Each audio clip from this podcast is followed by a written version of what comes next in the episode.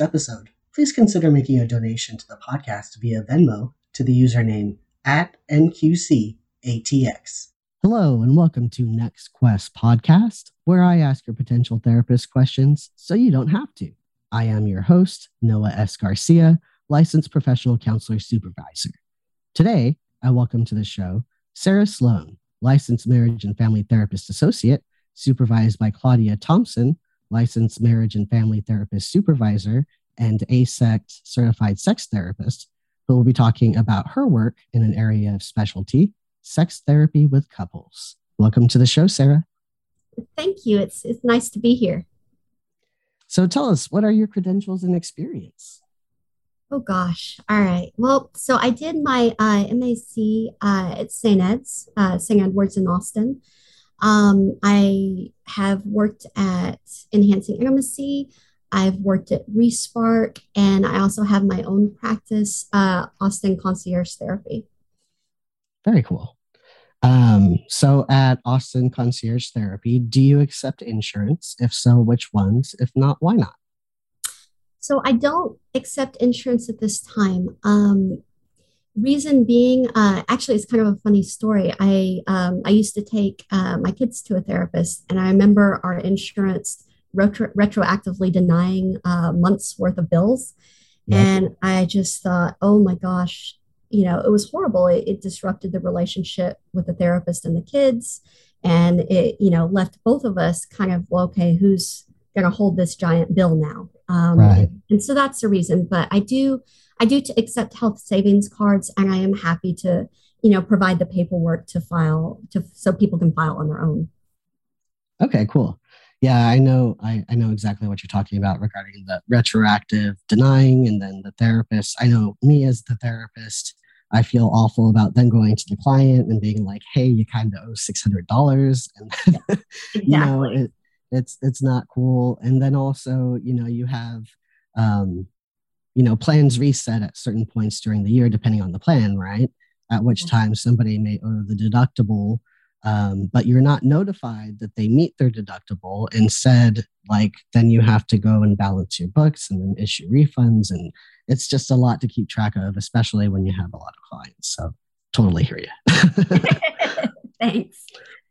um, so at your practice do you have a reduced fee or a sliding scale available to clients I do. Um, I would say probably almost a third to half um, are sliding at some level. Um, you know, I, I slide as low as, as 75, depending on the circumstance. And I, I work on an honor system. You know, I, I definitely, um, you know, if there's a, a divorce or, you know, if someone's lost their job, I, I also will continue to see clients in those situations for free.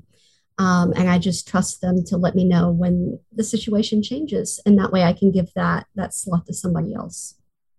That's awesome. That's exactly how I operate too. Um, so, do you have weekend or evening appointments available? So I I usually do evenings uh, up till seven, and I occasionally will do weekends. I tend to save um, my weekend slots either for um, bigger, you know, poly groups, just because it's it's hard for three or four people sometimes to, Right. to find time during the week. Um, or if I if I just get overbooked and I need to get in some um, you know, maybe uh, like family histories, relationship histories. Sometimes I'll do those on the weekend as well. Okay, that makes sense. Um, so is being a therapist your first career? If not, what was? Gosh, so I was actually uh, no, it was not my first career, um, but it's really funny because it was I was debating between the two. So um, my first career, I, I was actually an English professor or a writing professor. I, I taught um, writing at Texas Tech, at Marymount Manhattan University um, in New York City, and then at Columbia University in New York. And, and so I, I did a lot of work. Um, it crossed actually with uh, women's and gender studies. Um, and so a lot of the courses I, I taught, for instance, like at Columbia in the university writing program, would have um, maybe a, a women's gender studies slant or, you know, a focus on identity theory um, you know, because it would it would cross sort of philosophy with writing mm-hmm. with literature. Um, yeah, yeah, so and I, character development too. Like, exactly. you know, I see how that all intertwines. Mm-hmm. Yeah, it it all kind of kind of fit together. Um, and then I was a, a, professional writer for a little while as well. Awesome. Um, what drew you to being a therapist?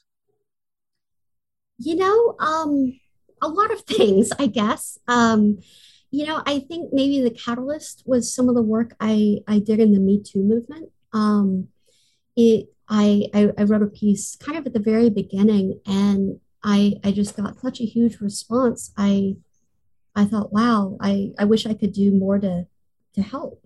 Um, and and so that that was that was a big piece of it. Um, you know, also I had um, moved from teaching to being a writer and I, I missed the interaction with individuals, you know, with my students. And and so I wanted to get back to something where, you know, there was just more interaction. It wasn't just me writing on my own, you know, in my room or at a coffee house. Makes sense. Yeah. Yeah. How has it been? So are you seeing clients in person now or are you working from home? No, so right now I'm still working from home. Um, you know, I I have some autoimmune conditions, and so with everything right now, um, you know, I just I haven't I haven't gone back. My plan was actually to go back in August, and it, it just with the new Delta variety didn't happen. so right now everything is is online, but I I do in fact have an office. You know, someday I'll okay. get back to it, I guess. Cool, cool. Um, so tell us a little bit about yourself. What are your hobbies, interests, TV shows you're watching, music you listen to, pets, kids, you know, etc. Yeah, so you know, I'm I'm really more of a homebody. Um, I, I love actually cooking from scratch. Um, I, I kind of got into that. My my son's got um, something called FPIES. It's a rare disease, but it really limits, you know, what he's able to eat. So you know, like he can't have dairy or soy, which, you know, soy oh, yeah. poison everything. So yeah. I I started to play around with recipes and and so, you know, funny enough, the weekends I have off, I, I kind of spend my time cooking um, just for fun. And, you know, that said, I've got three kids, um, two, two of my own, one uh, a stepson. Um, and I do a lot with them. We're, we're a big karate family, uh, so a lot of martial arts. Um, and then I've got uh, a fat little dog named Naya. We got her at um, Pets Alive, and sometimes you can hear, uh, especially nowadays, you know that she's with me. Some she likes to snore, and she she kind of talks. She's an old lady, so she makes a lot of little growly sounds. So you know, occasionally you might hear her in the background. That's so funny. Yeah, y'all, my our listeners may hear my dog too. Her name's Batty. She is, as far as I can tell, a uh, Chihuahua German Shepherd mix. Um, she is cool. the sweetest thing in the world. So cute, but also can be so very noisy sometimes. luck- luckily, right now she's laying in her bed. But I'll show you a picture of her later because I know you're going to have a mental image now and you're going to want to know. oh, I actually, I like. really, I'm very curious now. Chihuahua and German Shepherd. That that sounds absolutely amazing. When you see her, it'll make sense. oh, I can't wait. Good. Um, okay, so like you said, you like you're a homebody. Um, what do you really like? What do you do the most that you enjoy at home? You know, um, gosh, you know, we sometimes play board games. Honestly, Clue. Uh, my kids, we, we, we got the the Disney version. We are we are Disney fans over here. Cool. Um, you know, so so a lot of board games. Um, a lot of just kind of nature walks around the neighborhood. We we've got some nature trails out by our house, so you know that that's kind of how we've been getting out. Um, you know we love the lakes i guess. We we have a boat we take that out sometimes too and nice. that's a, a, nice way to get out with the with the kids without you know risking too much exposure. Um, so so that as well um, something we do a lot. Very cool. Um, do y'all go out on lake travis? Yeah, yeah, we do that. Sometimes we'll we'll go over, um, you know, some of the little restaurants, pick up food, and uh, the the kids are a lot more adventurous than I am. They like the the water skiing and the what is it, um, wakeboarding? I think. Oh yeah, yeah, yeah. Cool. wakeboarding, and and they're they're amazing. I wish I was their age, and I would be I would be all over it. no kidding, no kidding. Um, yeah, there's so many things that I wanted to do when I was younger that I feel like the the ship has has sailed on because your body exactly. just starts feeling different when you get older you know? Oh i know. I think it would tell me no thank you. Right. Okay well let's talk about um like therapy you do for a second. What modalities do you draw upon in session with your clients? So it, it kind of depends um who i'm working with. Um i think you know, I I am an imago therapist, so you know that that kind of pulls on you know attachment theory, um, communication, empathy.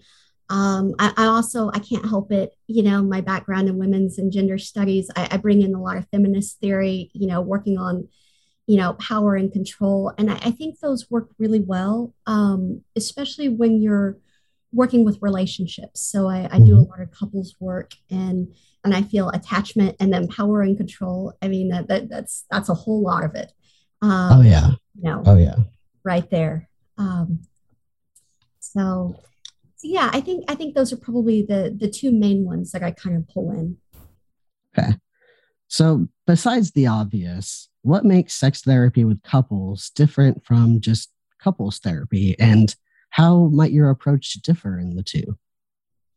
So if I if I have couples coming in just for you know issues around communication, um, I, I, do a lot of imago, and then I I will weave in sometimes elements from Gottman. Like I, I love using the Four cool. Horsemen just to kind of illustrate and put a name to some of what's going on. I, I like the 15 minute check-ins. Um, you know, I I occasionally pull in Gottman if we're doing some affair recovery.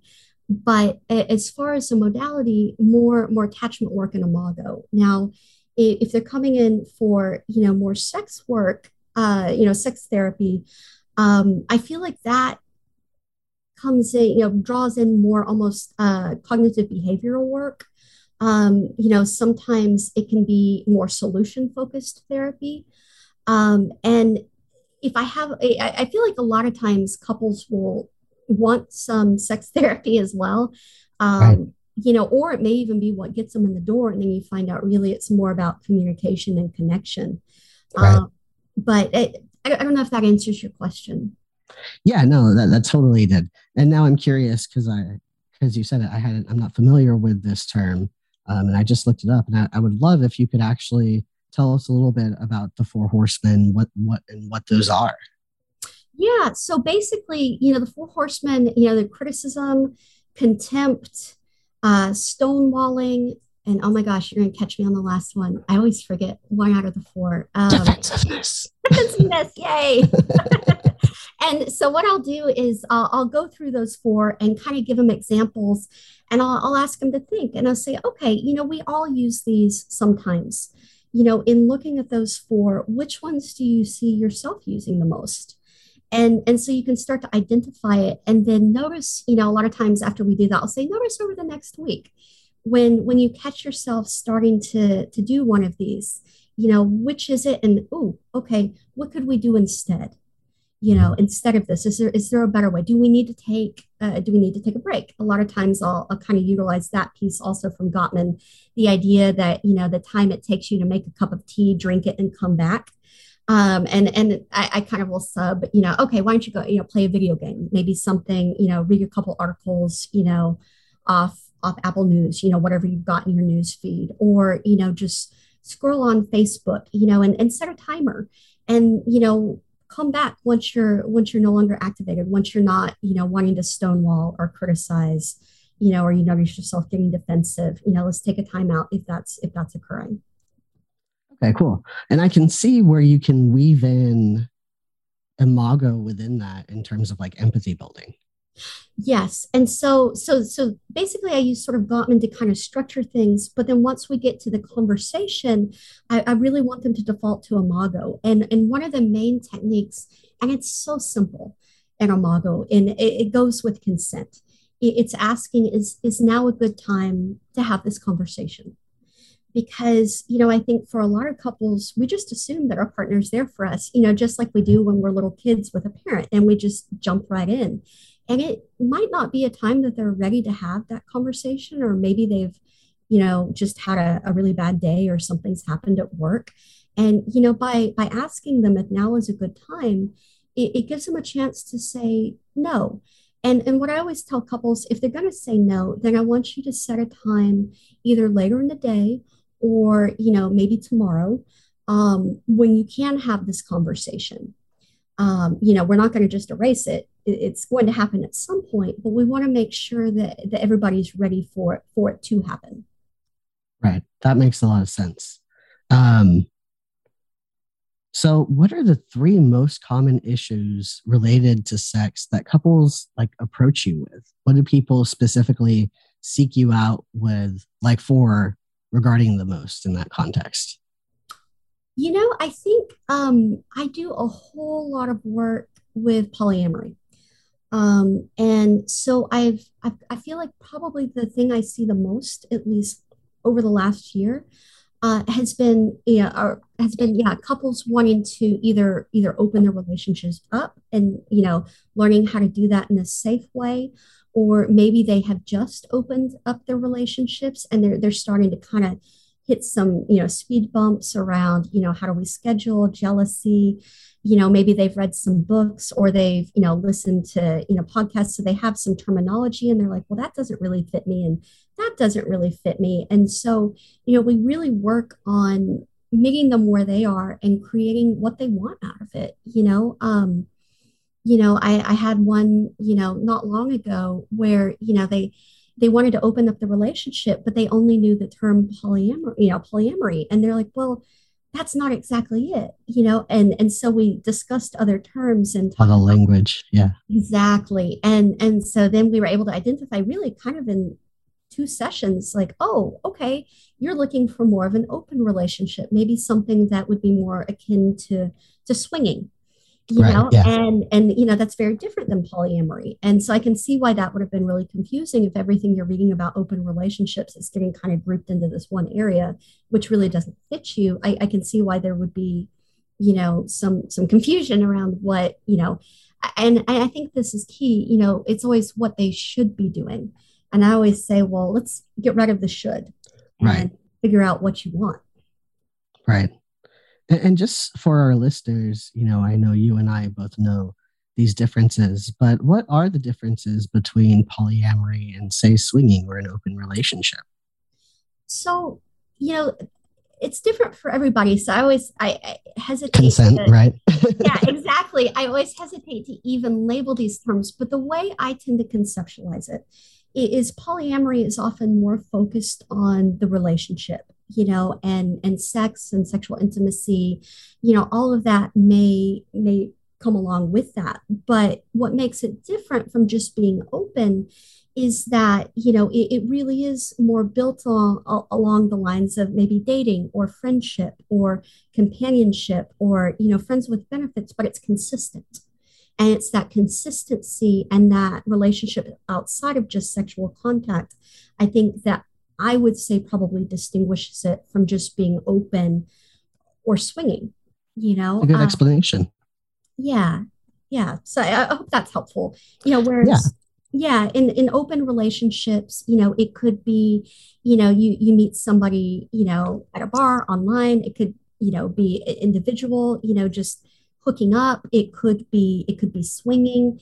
It you know it could be uh, hot wifing you know it could look a whole lot of different ways but i think the difference is you, you're not getting that kind of mental and emotional connection at least not on a consistent basis you know, as opposed to polyamory.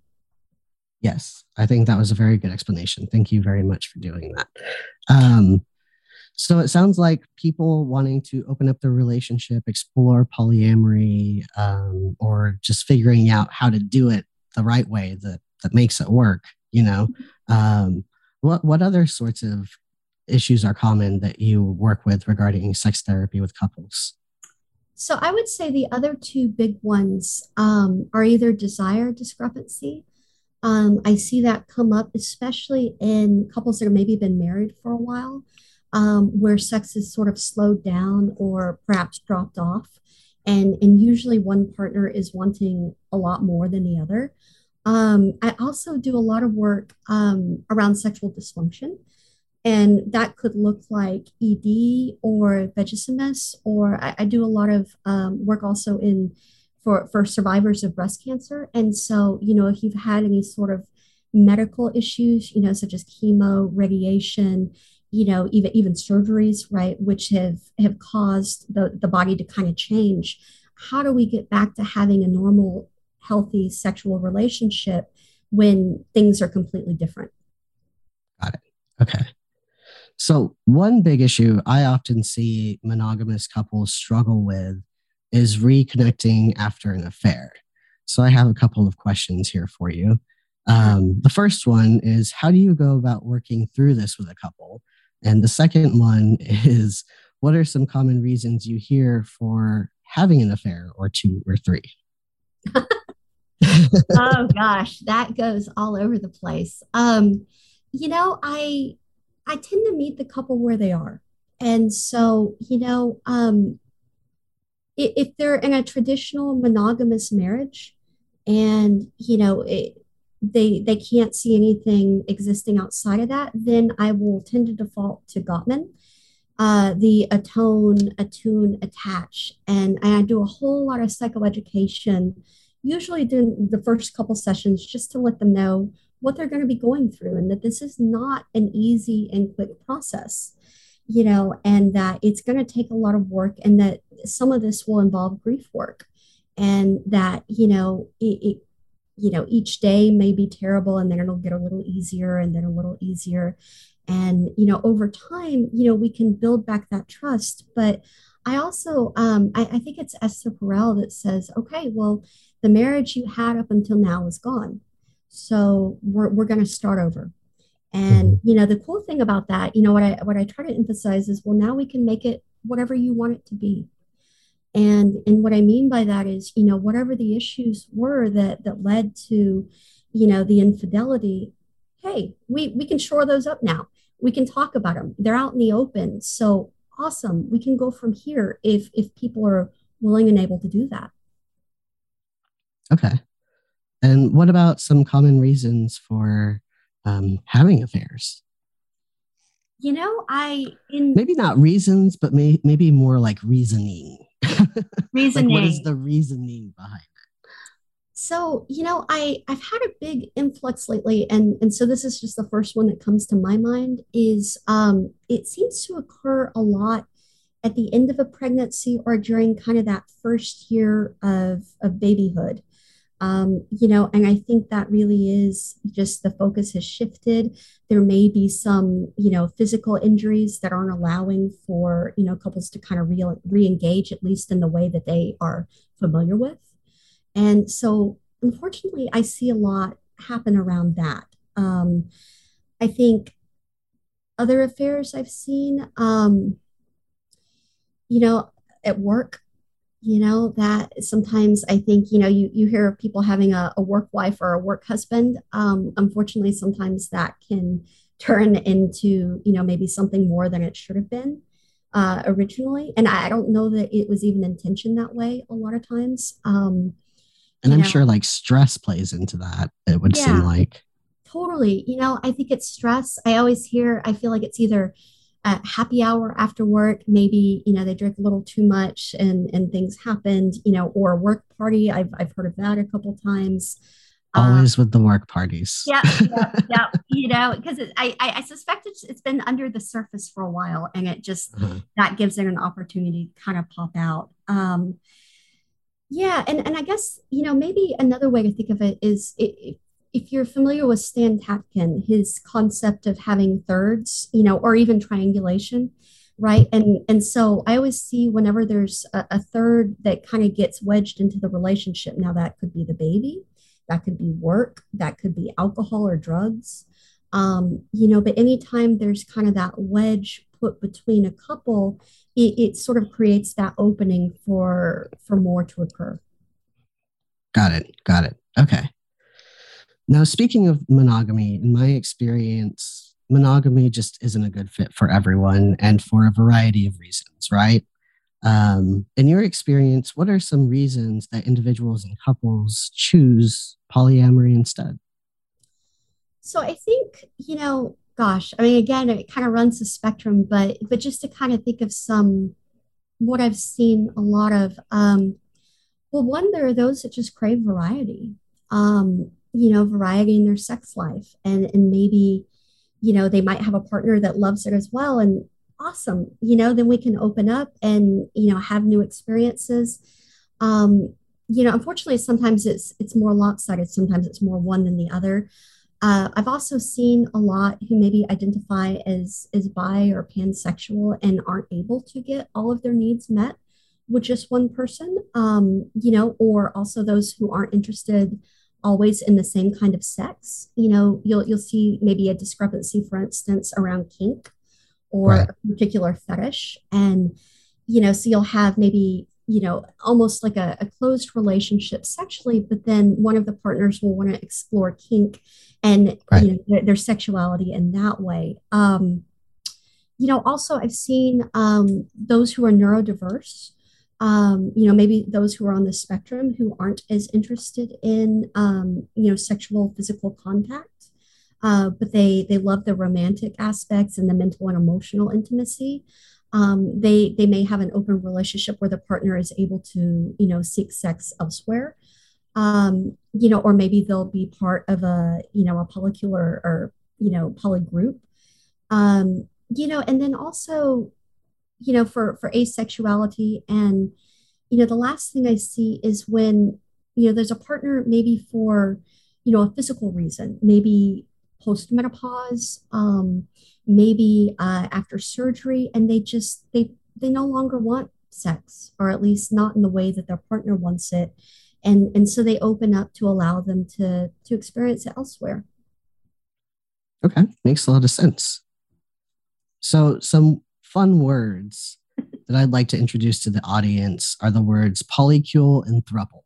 I just I don't know why they they are just such fun words to say, even for some reason. um, can you define those terms for us? Definitely. So um, I usually will let you know when I have a, a poly group, I'll, I'll start with poly group, and then I'll ask, you know, what would you like me to call you? Do you do you have a word you like to use? Um, and you know, sometimes they'll use thruple or polycule interchangeably.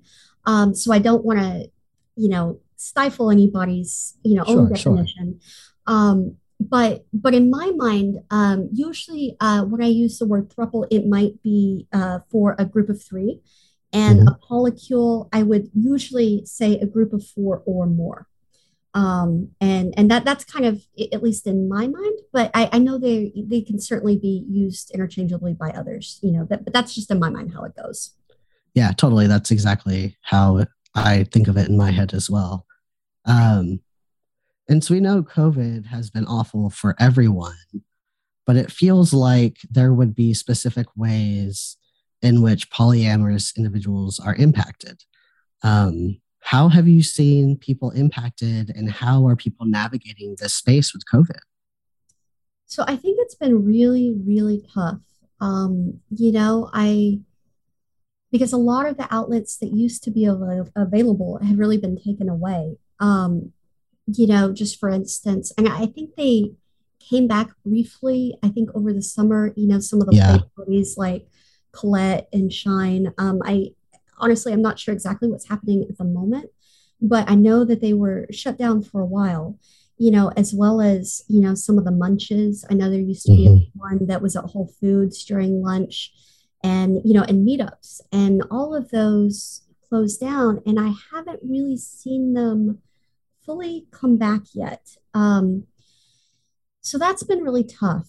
Uh, you know, and I was just having this conversation with a, a group the other day. Um, so I think that used to be one of the ways a lot of them would meet. And I, I think that it's been sort of closed down and now their their main outlet has really been dating sites. And I, I don't know that it's, you know, it, it's an option, right? At least it's an option. Um, you know, something as like OkCupid, where you can actually put that designation. Um, you know, of course, FetLife. Um, but it, it's not the same as it was for sure. And, you know, the other thing I've seen be a big point of conflict um, is for those that are more maybe on the open end, uh, Mhm.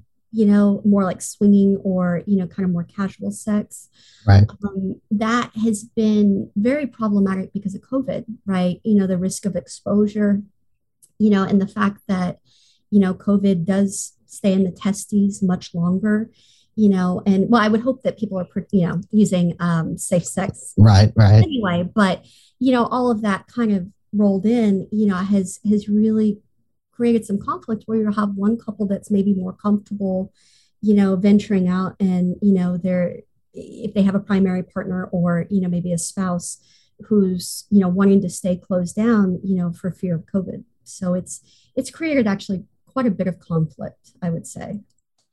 It has created quite a bit of conflict. I agree with that. And I also think that it has even strengthened the necessity of boundaries and communication as if like to me that's the biggest skill somebody needs in order to be successful with open relationships or poly etc um, but i think it's especially important now in thinking about the idea of consent as well um, and so what i've seen a lot of people do is just stick to their polycule you Yeah. know or or form a polycule and just only only see people within that um, and i think a lot of people have been pretty um, like pleased with those results but there's definitely a lot of people out there who are just so unfulfilled i mean and and i think that speaks a, a majority of the population right now with the pandemic just in different ways Yes, no, I agree completely.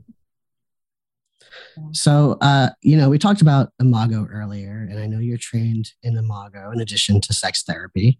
Um, can you talk to us a little bit about how you employ your training in these areas with poly- polycules and thruples, for example? Yeah, of course. I I think Imago, you know, when I was I was looking to do a, an additional couples training, I, I really wanted to find one that I could use for my my thruples and polycules. And, you know, and kind of doing the analysis, I really think Imago is is the best bet because it, it provides, you know, one, a safe space for negotiating the terms. You know, the focus is on connection and communication and, you know, empathy. So you can also, you know, focus on sexual empathy. Um, you know, it, it provides everyone a voice.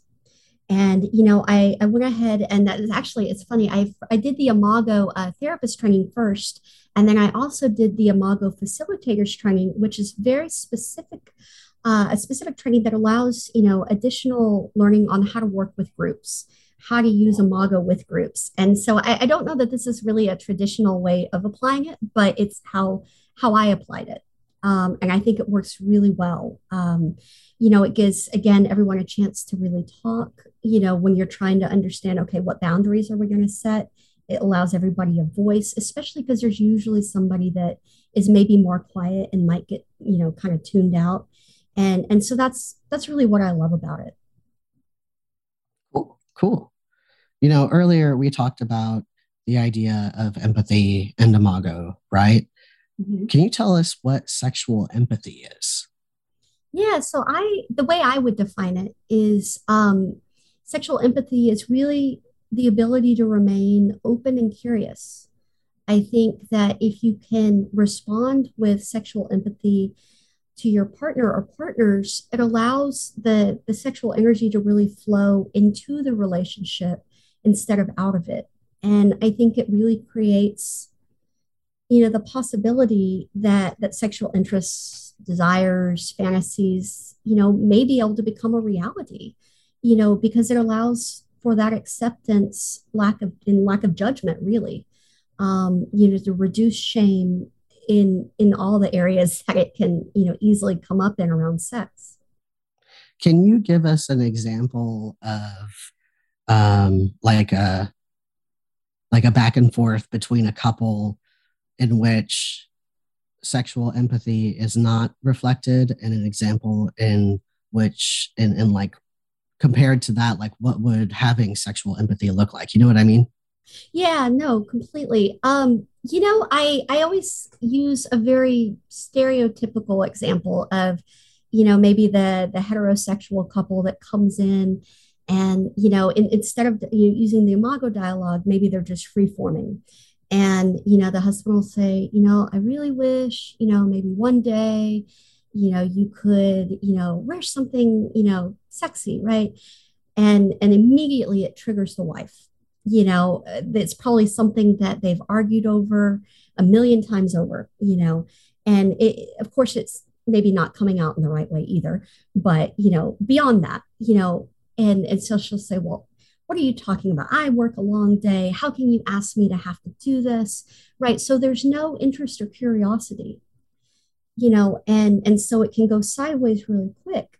Whereas if you add imago to it, right, the structure of that, um, you know, what would happen is the husband would be talking and the wife's job would really only be to to receive it and to listen and then just to mirror back what she hears. So, you know, mm-hmm. that the way that might go with Imago is to say, you know, I, I really wish maybe you could dress up or we, you know, and and the wife would mirror it back and say, okay, I hear you. You you really would like me to dress up. Can you can you tell me more? Right. And there, right in that, can you tell me more?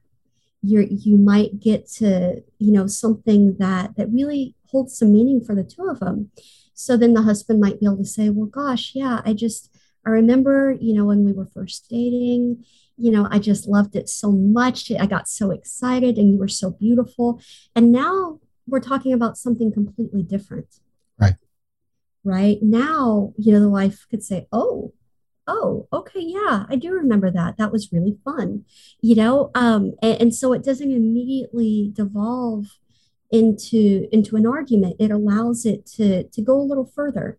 And i think sometimes if you can pause and allow it to go a little further all of a sudden you know you're having a real conversation about something that matters as opposed to a surface argument you know around frustrations.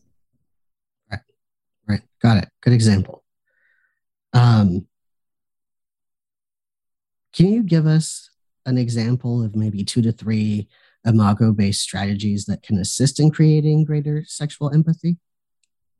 Yeah, you know, I think the simple act of mirroring, right? So when your partner's talking, you know, a lot of times, you know, I'll ask them to enroll, you know, and so they know that okay we're going to dialogue and i use dialogue as opposed to conversation just so they know okay i just need to listen right now and you know when you're discussing anything vulnerable around sex such as a fantasy or even something as simple as just how you want to be touched you know um, allowing your partner just to mirror back what they heard say okay I, I heard you want me to touch you a little softer you know um, there, there's nothing that can be misconstrued There's no shame involved. It's just listening.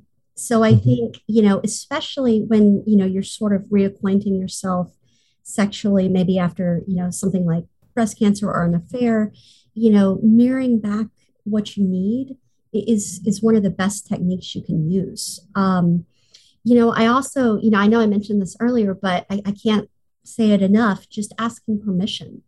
You know, is is now a good time to have this conversation? You know, I I think that saves so much trouble. You know, and and just getting that, you know, okay, pause, think, yes, yes, now's a good time. Um, and I, I would say those are probably the two techniques I think that work for nearly everything, you know, whether it's couples communication or communication around sex, anything that that has that potential for being, you know, shame filled or um, you know, maybe a hot button topic. Got it. Got it. Okay, great. That was really helpful. Thank you. Um, now, the next couple questions, I know we could do a whole podcast on this, um, but just kind of giving us the like basics, and I know that's asking a lot for you to whittle that down there. Um, but can you speak to the physical and psychological impacts and effects of breast cancer on sex and intimacy? Yeah, so, you know, the physical effects can occur in a lot of different ways. Um, you know, one is the, you know, either partial mastectomy, you know, full mastectomy, you know, um, if if your breasts were used, you know, if they were big in arousal or in sex and they're taken away, you know, that that can be really pretty traumatic. You know, then in addition to that, if you have, you know, chemo, it, it can cause the, uh, cause the cells to sort of die off and, you know, can cause, you know, dryness, you know, tearing. So you want to make sure you get, you know, the two different types of lubes. You know, I usually recommend um, one more water based that can be moisturizing, uh, another maybe more silicone based that might be, um, you know, for for more sexual penetration. Um, same thing with radiation. You know, radiation can cause scarring and you know that scarring you might need you might need to use a dilator or you know maybe depending on um, the type of trauma you know maybe a vibration or not a vibration. It, it really depends on on what's happened. Um, you know and then of course uh, estrogen blockers right? That that's a pretty common treatment for for people with breast cancer is that hormone therapy which can immediately throw you into a pretty harsh menopause which affects again, lubrication, potential wasting, um, you know, and all of that feeds into the psychological.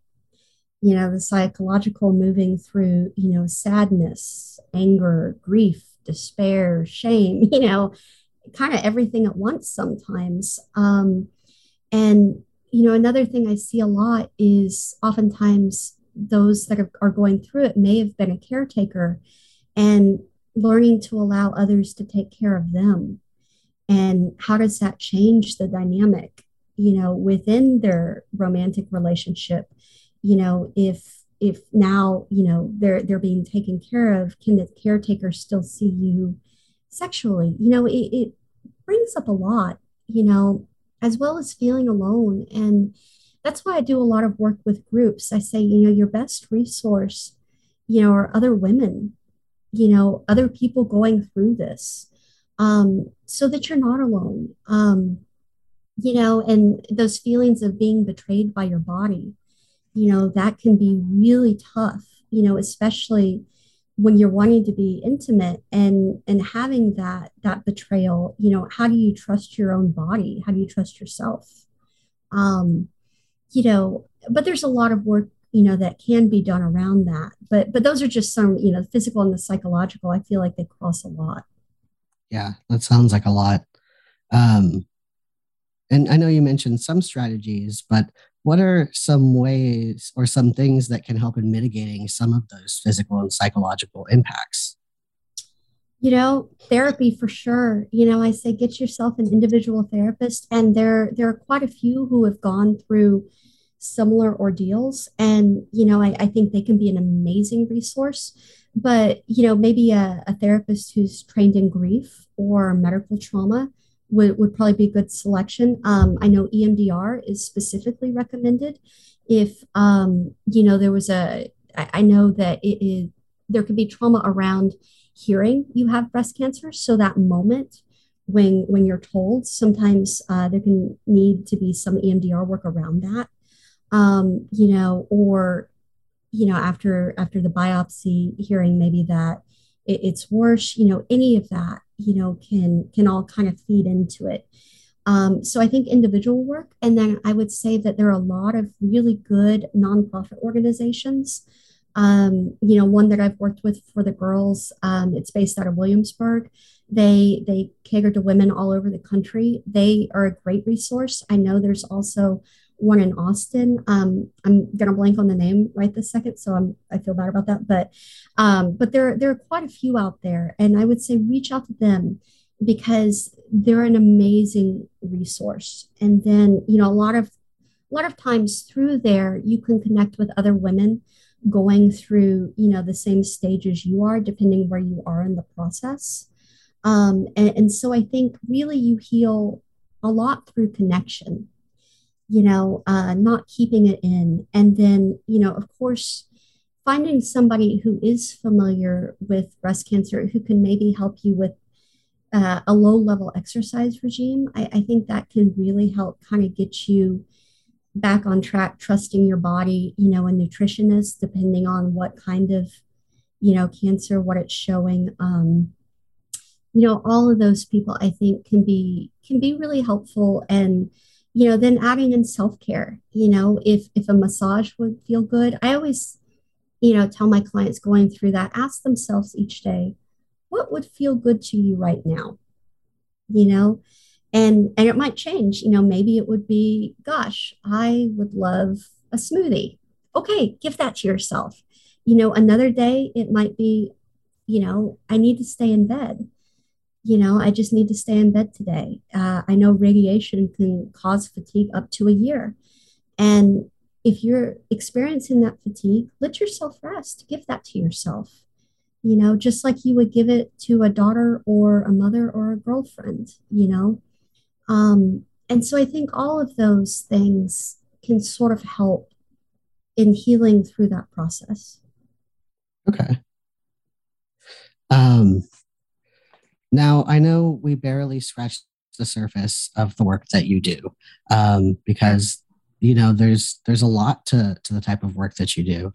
Um, but is there anything else that you would like to say about sex therapy that we haven't talked about or that I didn't ask? Gosh, um, you know, I, I didn't talk a lot about my kink clients. I, I definitely enjoy them as well. And I, I feel like they're a big part of the community. Um, so I just, uh, I want to mention them as well. And, you know, I, I that's the question that I forgot to include. I had one, I had written one down for myself to include in this, and I forgot the question about kink. oh, sure. No, that's okay. Um, yeah. Um, so so one thing i know that a lot of people have trouble with regularly is what is the difference between a kink and a fetish? Um, sure. I see so many people getting the two confused constantly. So if you could give us some um, like differences and similarities that'd be helpful. So the way i conceptualize it is is a kink is more of a, a nice to have. It, it can kind of fluctuate. So so maybe one day you know, we do a little bondage the next day, you know, maybe some spanking, you know, it, it's, it's more fluid, it's more flexible. Whereas a fetish um, is something that's really needed, you know, for that person to have the sexual experience, um, you know, and what that might look like, um, you know, is, you know, just an easy one, uh, foot fetish, right? Right. Yeah. Um, you know, that for that person to enjoy their sexual experience, there needs to be a foot component to it. And, right. and so basically, uh, a fetish is really inflexible. It, it's something that's almost required. Um, whereas a kink, like I said, is more nice to have, you know, and it can it can kind of move in its nature of how it shows up. Okay, yeah, that's a good explanation. That makes a lot of sense. Um, now, you know, you mentioned like a, a foot fetish, for example. Yeah. Um, what are some of the most common fetishes that you see out of curiosity? You know, one I've been seeing a lot of, even in couples that you would never expect it, um, is actually choking, which can be. That's very big right now. yeah, I was Yeah. gonna say I, and I'm not sure maybe where it stems from. Um, maybe porn is one theory I've heard, um, kind of floated around, but um, I always when I when I hear that, I go, oh my gosh, okay, we really need to talk because it it you know it can be potentially dangerous. Right. Um, so you know, I, what I want to make sure is like, okay, well, if you're choking, do you have something other than a safe word? You know, so Right. what I might say is like, okay, can we cough three times? You know, if this is becoming problematic, or is there another way that we can communicate? Just to make sure that if there is an issue, or maybe it's no longer feeling good, right? If it starts to feel scary, that you have a way to alert your partner, okay, let's take a pause, you know? And and so that's one. Um, I think bondage I'm seeing a lot more of too. Um, and so so again, you know, I just say, well, if you know there's anything going on with the mouth, I want to make sure that you have another way to kind of tap out or you know alert your partner. Um, you know, and you know anything more extreme, I say, well, you know, beginning, middle, and end. Let's just kind of make sure we we script it almost like uh, in D and D. You know, you kind Right, of know yeah, yeah. going. Um, So you you plan the scene. that's exactly right. And and so I I think those are probably the two big ones I I see pretty regularly is is the choking and the bondage. Okay. How about um like there are so many kinks in the world. Um like I mean millions really if you really want to get down to it. But like what what do you see common these days? Um you know, do you notice that thing that these things come in like fads or like is it influenced by media and like just what are your thoughts overall around it? Yeah, you know, I think especially for couples that aren't already in the kink community, it's for sure coming through media. And and I think um, you know, some of the TV shows you see, or for sure, you know, Fifty Shades of Grey back then when that came Yeah. out. Um, you know, now I think, yeah, media trends and porn, any of that, I think at least creates that curiosity that allows people to want to experiment. Right. Um, so yeah, I, I would say for sure. Um, now there eh, there are all sorts of communities in Austin. I know there's a rope community. I know there's a BDSM community. Um, what other communities are out there? Just so people know that they exist. Oh gosh, there are so many. Um, well, like there's uh bigs and littles, you know, those that like to kind of role play, um, Mhm. you know, Age uh, play. age play, exactly. Um, you know, another one um I've been hearing more about is um and I'm, I'm blanking on the the fetish now, but the the smothering, um, you know, feeling like you're being smothered by a giant. Mhm. That's it. I guess kind of Yeah. giant giant play. Um, you know, and and really just you you've got your kind of run of the mill dungeons too for those that are wanting to Right. really get into more fetish uh and and interest play if if that if that makes sense. Yeah, yeah, totally. And there's so many. I mean, there's furries. There's Oh, you know so many so many different things out there um, i just wanted to mention some of those things on the show today because you know people hear kink and fetish but don't always know what to put with what you know what i mean Yeah, no, and hot wifing is one I've been seeing a lot more in Texas. So there's definitely a very big hot wifing community kind of beneath the surface. Um, I, I I don't think it's too hard to find, but but I know um, there are even some some parties where that is kind of a primary focus.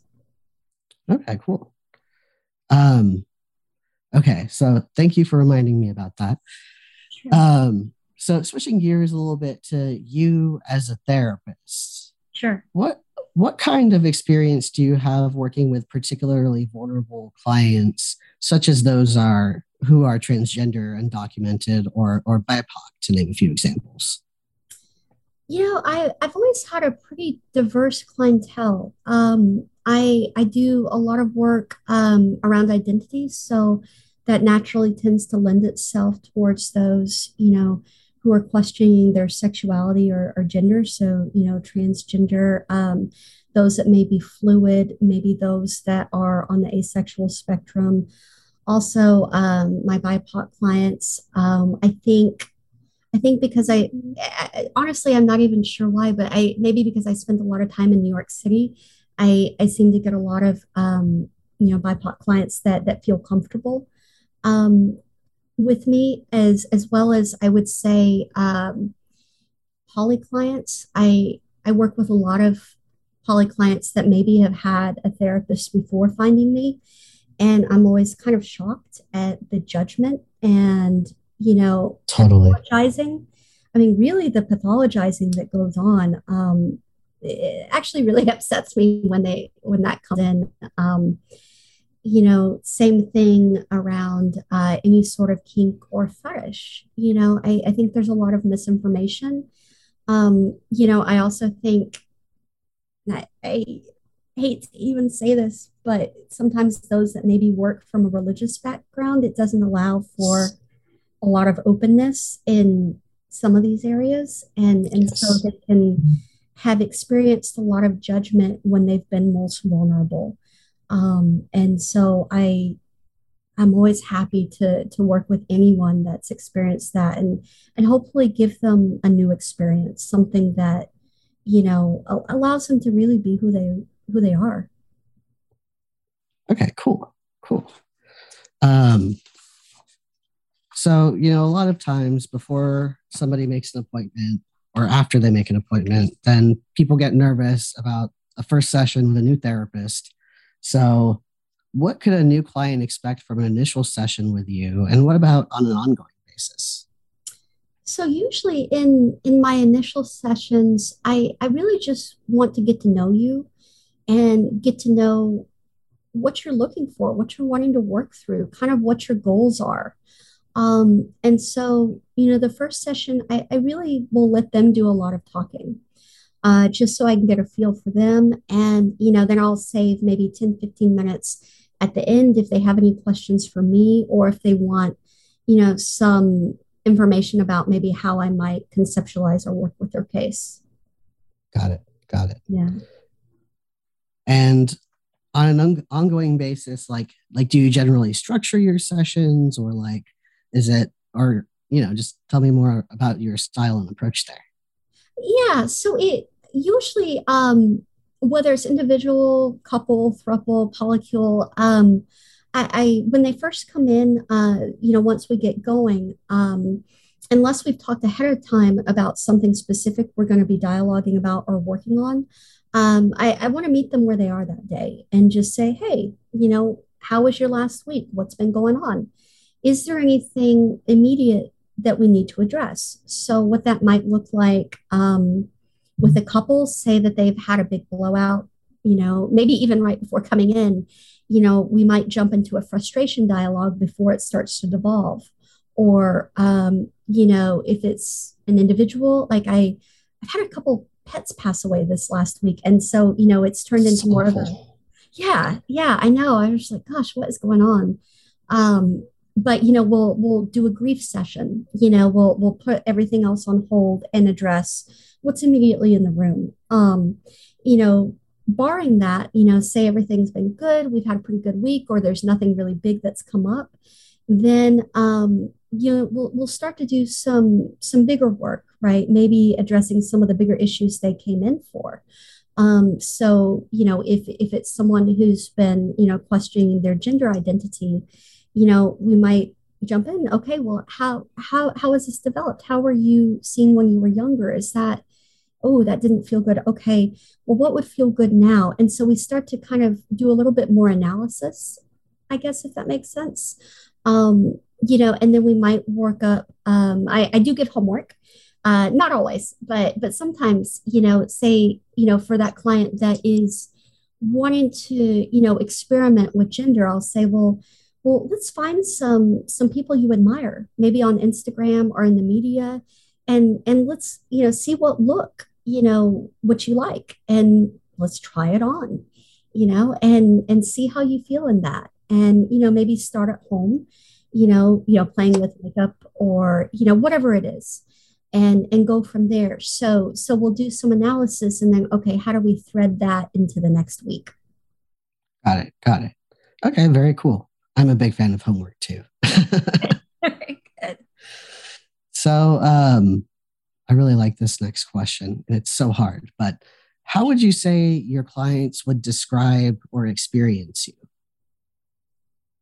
Oh gosh, I think it probably depends on the client. You know, I it's interesting. I was talking about this with a, a client. She was really wanting to work on relationships and and so maybe this is a little Freudian, but I say, you know, in a way, your your therapist becomes who you need them to be for whatever it is you're working on.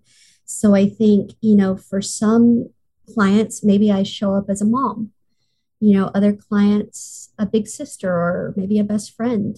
Um, you know, it, it really depends. And if I can kind of get a sense, I'm, I'm happy to kind of facilitate some of that because I want to, my hope is that it helps them heal so they can take that relationship and apply it in the real world. Okay, cool. Yeah. Now, are you a therapist who will laugh or cry with your clients? Yes, I, I definitely will laugh. I, I, I try to hold space. Um, I, it's funny. I will definitely cry after session, but I, I usually I might tear up, but I I usually won't actively cry because I, I want to give that to them. Um, I don't I don't really know what the right answer is there, but I don't know that there is one. There isn't one, and this this question like has has garnished all sorts of responses. So uh, there is no right answer. That's that's the gray that we work in, right? yeah, you know, and I think it also depends really on what they're needing. If, it feels like it's okay and that would be helpful, I, I, I might allow myself to go there. Um, but I think usually I just want to hold the space in case, you know, they're needing more uh, stability. And, but again, it, it really is a case by case basis on that. But, but laughing, yeah, I think I have a pretty dark sense of humor. Um, so I, I'm happy to, to follow you wherever that goes. okay. Okay. Uh, now, one of my favorite questions is how do you define holding space for someone? You know, I would define that as meeting them where they're at um, and allowing them to just be in whatever state they need at that moment. Um, you know, that could be crying, that could be, you know, laughing about something, that could be, you know, letting them get really angry and you know, I feel like especially with couples, you know, I always I always joke sometimes I, I keep an extra sweater around, you know. yeah, I, if, if they need to yell, I, I might get you know nervous myself, and and I'll, I'll swap out the sweater later. Um, but you know, I, I just want to let them express what they need to express because I think most of the day we don't have that freedom, you know, uh, especially in kind of the society we live in. It's not really okay to express the emotion that often really needs to come out, especially right now with COVID. You know, totally um, agree. You know, anger, sadness, fear, whatever it is. And and so I just want to let them have that in session. Cool. Yeah, everybody says something different about that question, but we all mean the same thing. And I think it's so cool to see everybody's different answers. Yeah. Um, so the next question is what is the best advice you've ever received from a supervisor? Could be any supervisor of any type. You know, I think it was um, probably Claudia. She she recommended with couples doing breakout sessions early. So, um, like with my couples now, a lot of times what I'll do is I'll do the individual session, get to know you, understand kind of where you're at, and then I'll I'll do those breakout sessions. And what I do there is I'll take a family history as well as a relationship and sexual history. And I feel like that really gives me kind of a roadmap to understand each individual and to kind of look ahead, especially in couples work, and see, ooh, okay, what what what might we bump into here? And right. so that I can kind of have that in mind as we move forward. And and I think, you know, also it gives the client and opportunity really early on if there is something going on beneath the surface Um, you know, like I've, I've had one revelation, um, you know, a lot of affairs, right? That that may come out right then. I'm like, oh, okay, great. Now I know this is going to come up right away. It, it kind of pushes it forward. Um, another one, um, you know, I've had some pretty crazy confessionals. You know, one uh, one woman confessed, you know, that that she really thinks she's gay, and that's why she doesn't get aroused, and yet she's been married for quite a while, right? Um, and and so things like that, like, oh, okay, and is there a way for us to bring that out in session? But I, I think that's the best piece of advice is doing those breakout sessions early. And, and then again, if you get stuck, you know, if you're just not getting any movement in a couple and you, you can't really figure out why, great that's another time to do those. And and i think that's the best piece of advice i've gotten kind of uh, especially in couples work. Yeah i definitely see the value in that for sure. Mm-hmm. what have you personally learned about yourself and or the world through your practice? Gosh i think what have i learned about myself? Um it's interesting. You know, I, I, lived in New York City for a long time, and there everyone always said, "Oh, you're you're from Texas. You're conservative." And then I moved back to Texas, and everyone says, "Oh my gosh, you're you're way out there. You're incredibly difficult."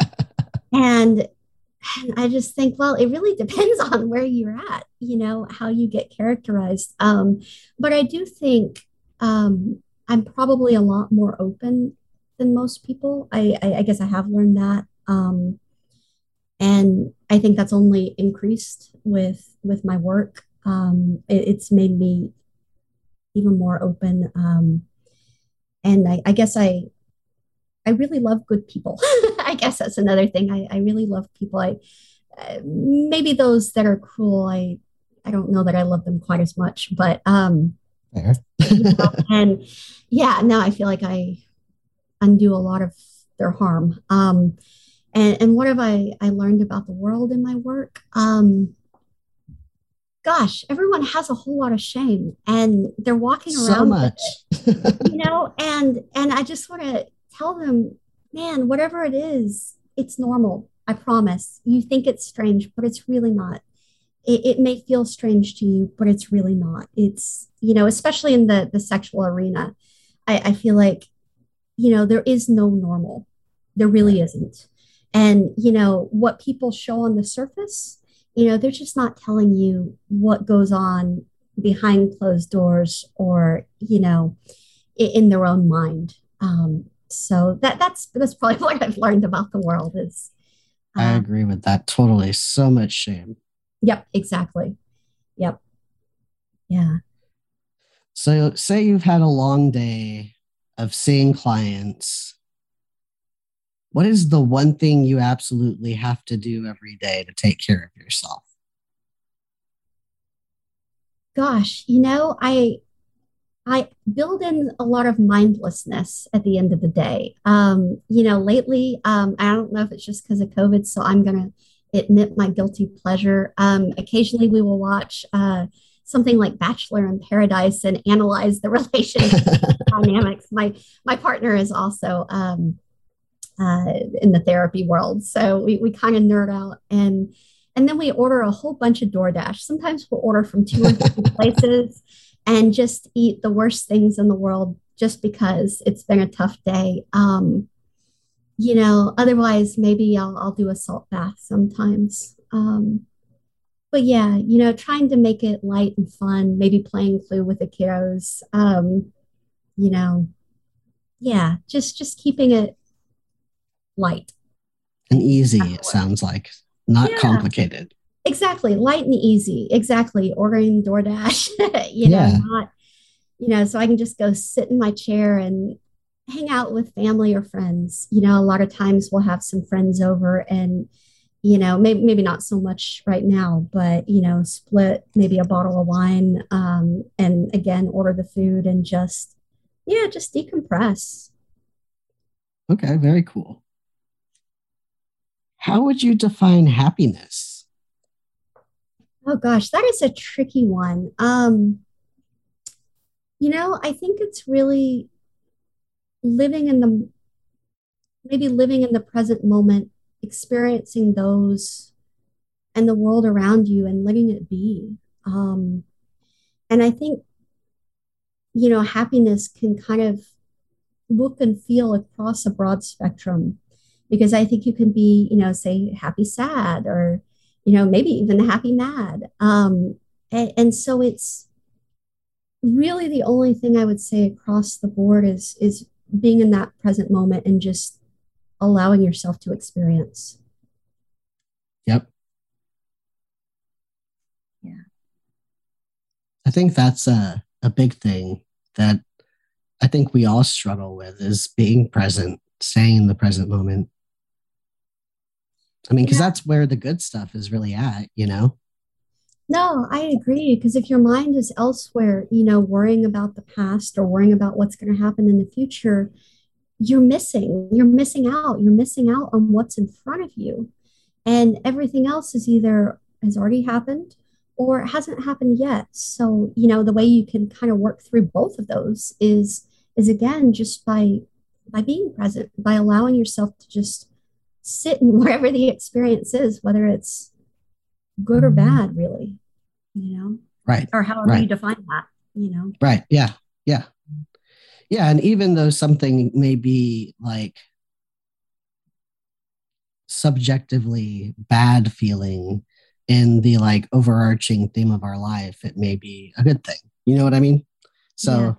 I don't know. The present moment is is something I'm always trying to adjust to and stay in because like I think if we can't stay in the present moment, then we're going to miss all the good things that do come our way, you know?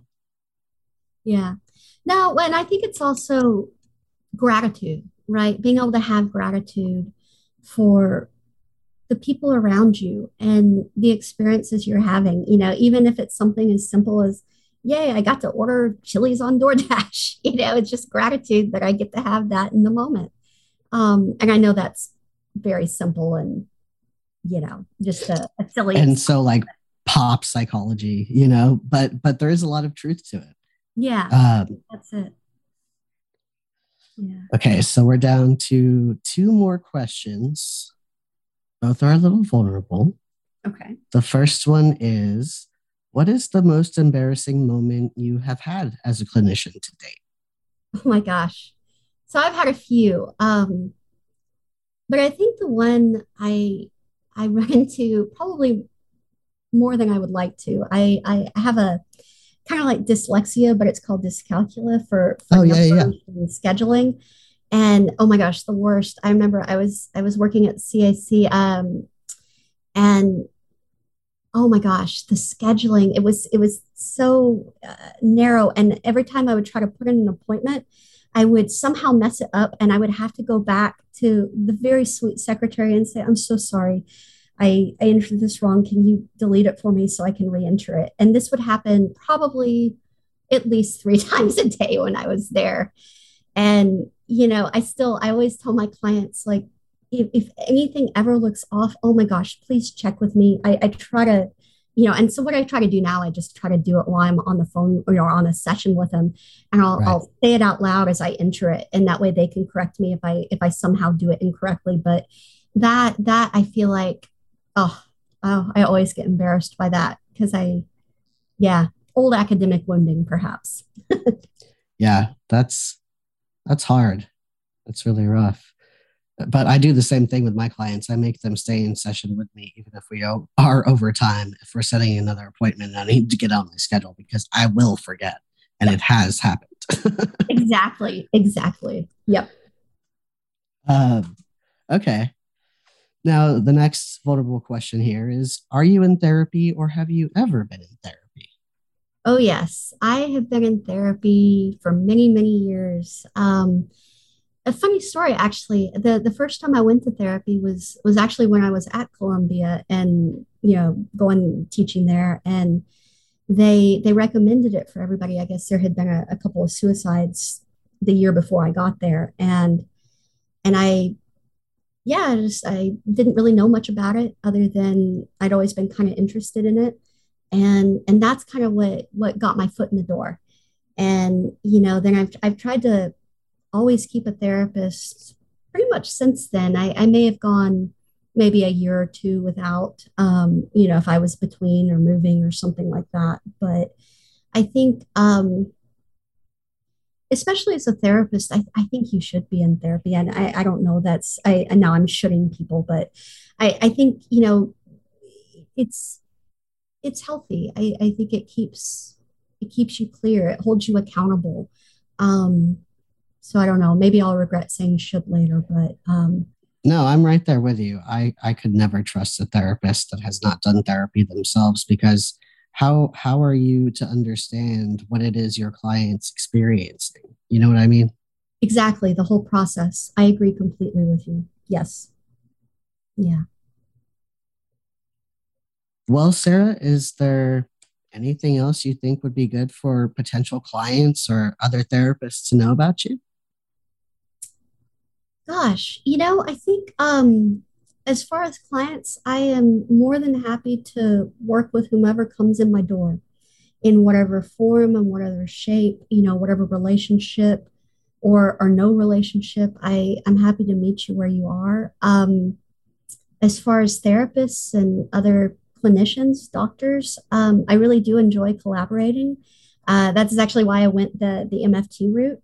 Um, and I you know, I haven't been doing it that long, and I I really look forward to meeting more of you. Um, I really I really love the field, and you know, I think there's just so much to learn. Um, Always. so, yeah. In other words, I, I have an open door for for clients and clinicians. Very cool. Well, thank you so much for being on the show, Sarah. Well, thank you. It was uh, it was fun.